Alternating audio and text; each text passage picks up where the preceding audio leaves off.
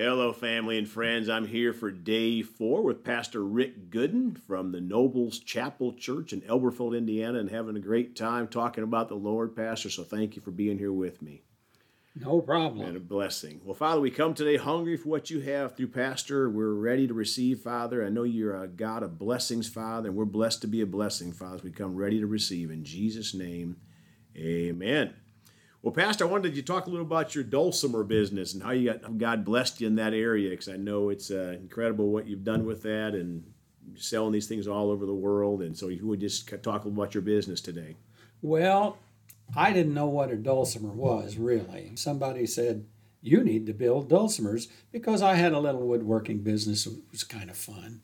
And uh, so they said, uh, well, as a matter of fact, I was playing in a British brass band with this person who played dulcimer, and he said, "You need to build build a dulcimer." Well, it took me a year because I research everything to death, and in a year I built a dulcimer. He had a little retail store, and he sold it. Well, I made another one, and he sold it, and this kept going. And next thing you know, I'm selling three, four, five of them a month. And uh, I, if you're not familiar with a dulcimer, it is America's the only truly American instrument, the mountain dulcimer. A lot of people say no, it's a banjo. Well, that's not true. Banjo is an African instrument. Wow. And this was uh, um, first created in Appalachia and they would use them in churches as an accompaniment for their hymns. Wow. And so I built one, and, and the next thing you know, I'm building more and more and more. And I start going to dulcimer festivals, of which they are all over the country. And there'll be a hundred to 500, even 600 people at one of these festivals. Wow. And Pastor, explain because I'm not familiar with the dulcimer a lot, but you this is, you lay it on your lap. It's a string, a wooden string instrument. It's a fretted string instrument, like a, an acoustic guitar. Okay. It has three strings. Uh, some of them have four, but there are three strings, and it's played on the lap. Okay. Yeah, I started going to these dulcimer festivals, and and my dulcimers just kept. They took off uh, well, every dulcimer that I ever made on the inside where you can't see it says Soli Deo Gloria, which means glory to God alone. Amen. And the reason for that is is whether the person who gets this dulcimer knows it or not, it is to be played to the glory of God. Amen.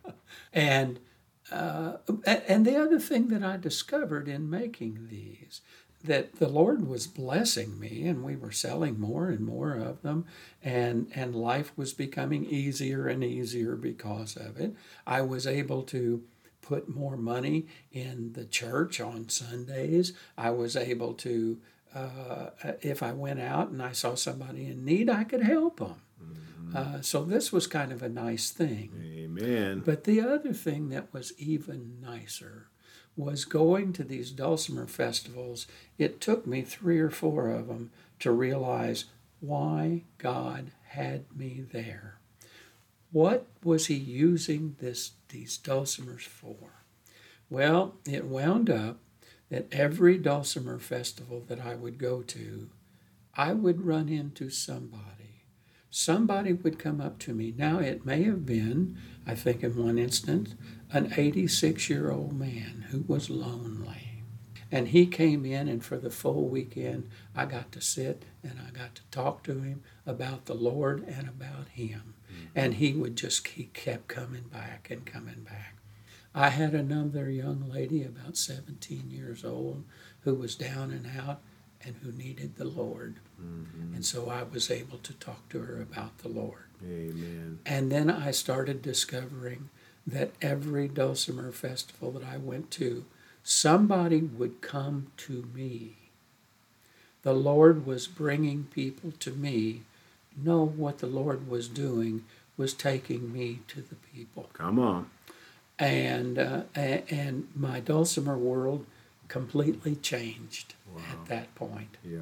And I'm I'm going to tell you, he has blessed this business unbelievably. I have a young man that works for me. I gave him 30% in the business. Mm-hmm. He's a Christian. Mm-hmm. When I'm gone, he's got it. Mm-hmm. Although I don't think he'll be gone the same time I am because I'm looking for the Lord to return. Amen. okay. But uh, but it has just been a wonderful ministry. Yes. Yes. You know, it's uh, music is such a blessed thing. You know, there's so many people taking their music talent out there to the world, which I know you had some experience with. You know, but any talent we have, pastors, you know, is for God. He gave it to us. He gave it to us, and music is such a powerful thing. Yeah. And so, you know, and and the other thing, as you were talking about that, Pastor, that, that uh, Holy Spirit prompted me on was that whatever business we're in, you know, God is putting people in our pathway or us in their pathway and He has a plan for us to share. And I pray that prayer, a similar prayer that it is you, Pastor, that Lord, please put people in my path that I can be a blessing to, Absolutely. spiritually, physically, or financially.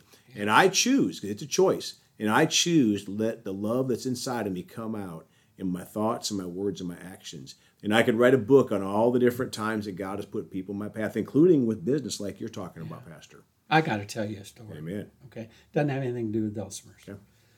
I stopped at a subway one day. I was the only person in there.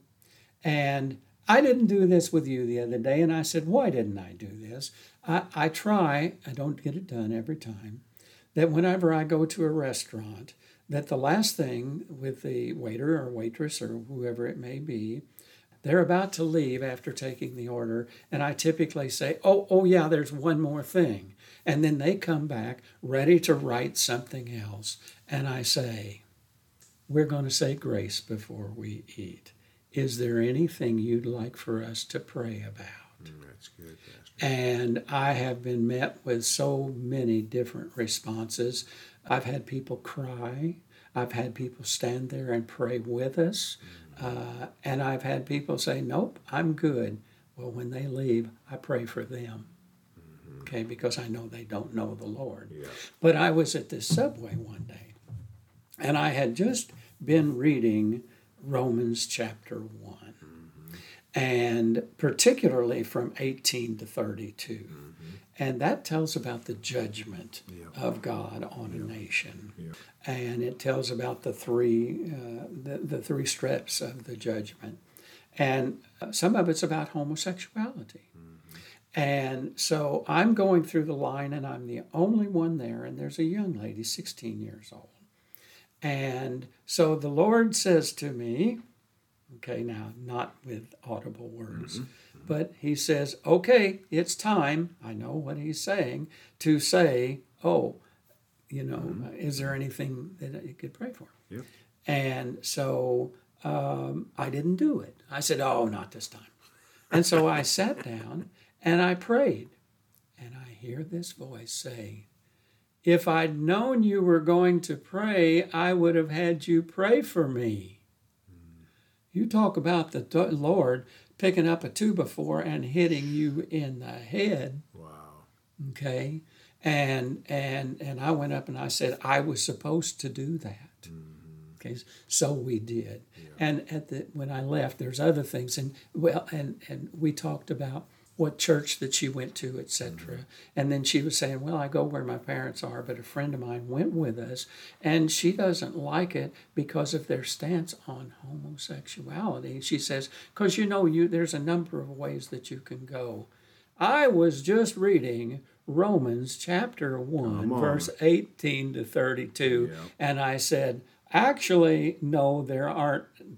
There's only one way that you can go, and it's in Romans chapter 1, 18 mm-hmm. to 32. Yeah. Amen. Isn't it amazing how God sets up the appointments? Amen, Pastor. Wow. Well, praise God. If you would pray for our list, I'm looking forward to talking a little about eschatology with you in tomorrow's podcast. All right. Dear Heavenly Father, Lord, we, uh, we come to you um, asking for you to touch everyone that's listening to this podcast right now. Lord, touch them in such a way, number one, that if they do not know you, that they'll come to know you. Put people in their path so that they will come to know you. And and second, if they do know you, make sure that that you place them in divine appointments so that they can speak about your Son, Jesus Christ, to everyone that they meet. And we ask these things in your Son's name, Jesus Christ. Amen. Amen. And Pastor, if they someone wants to buy a dulcimer or wants to talk to you about Jesus, how would they contact you? Well, uh, it's the same number. Okay. It's it's 812 568 4990. Praise God. Well, folks, we sure do love you all. Please go talk to someone about Jesus today. And remember, Jesus thought about you on the cross at Calvary, and he's coming back soon.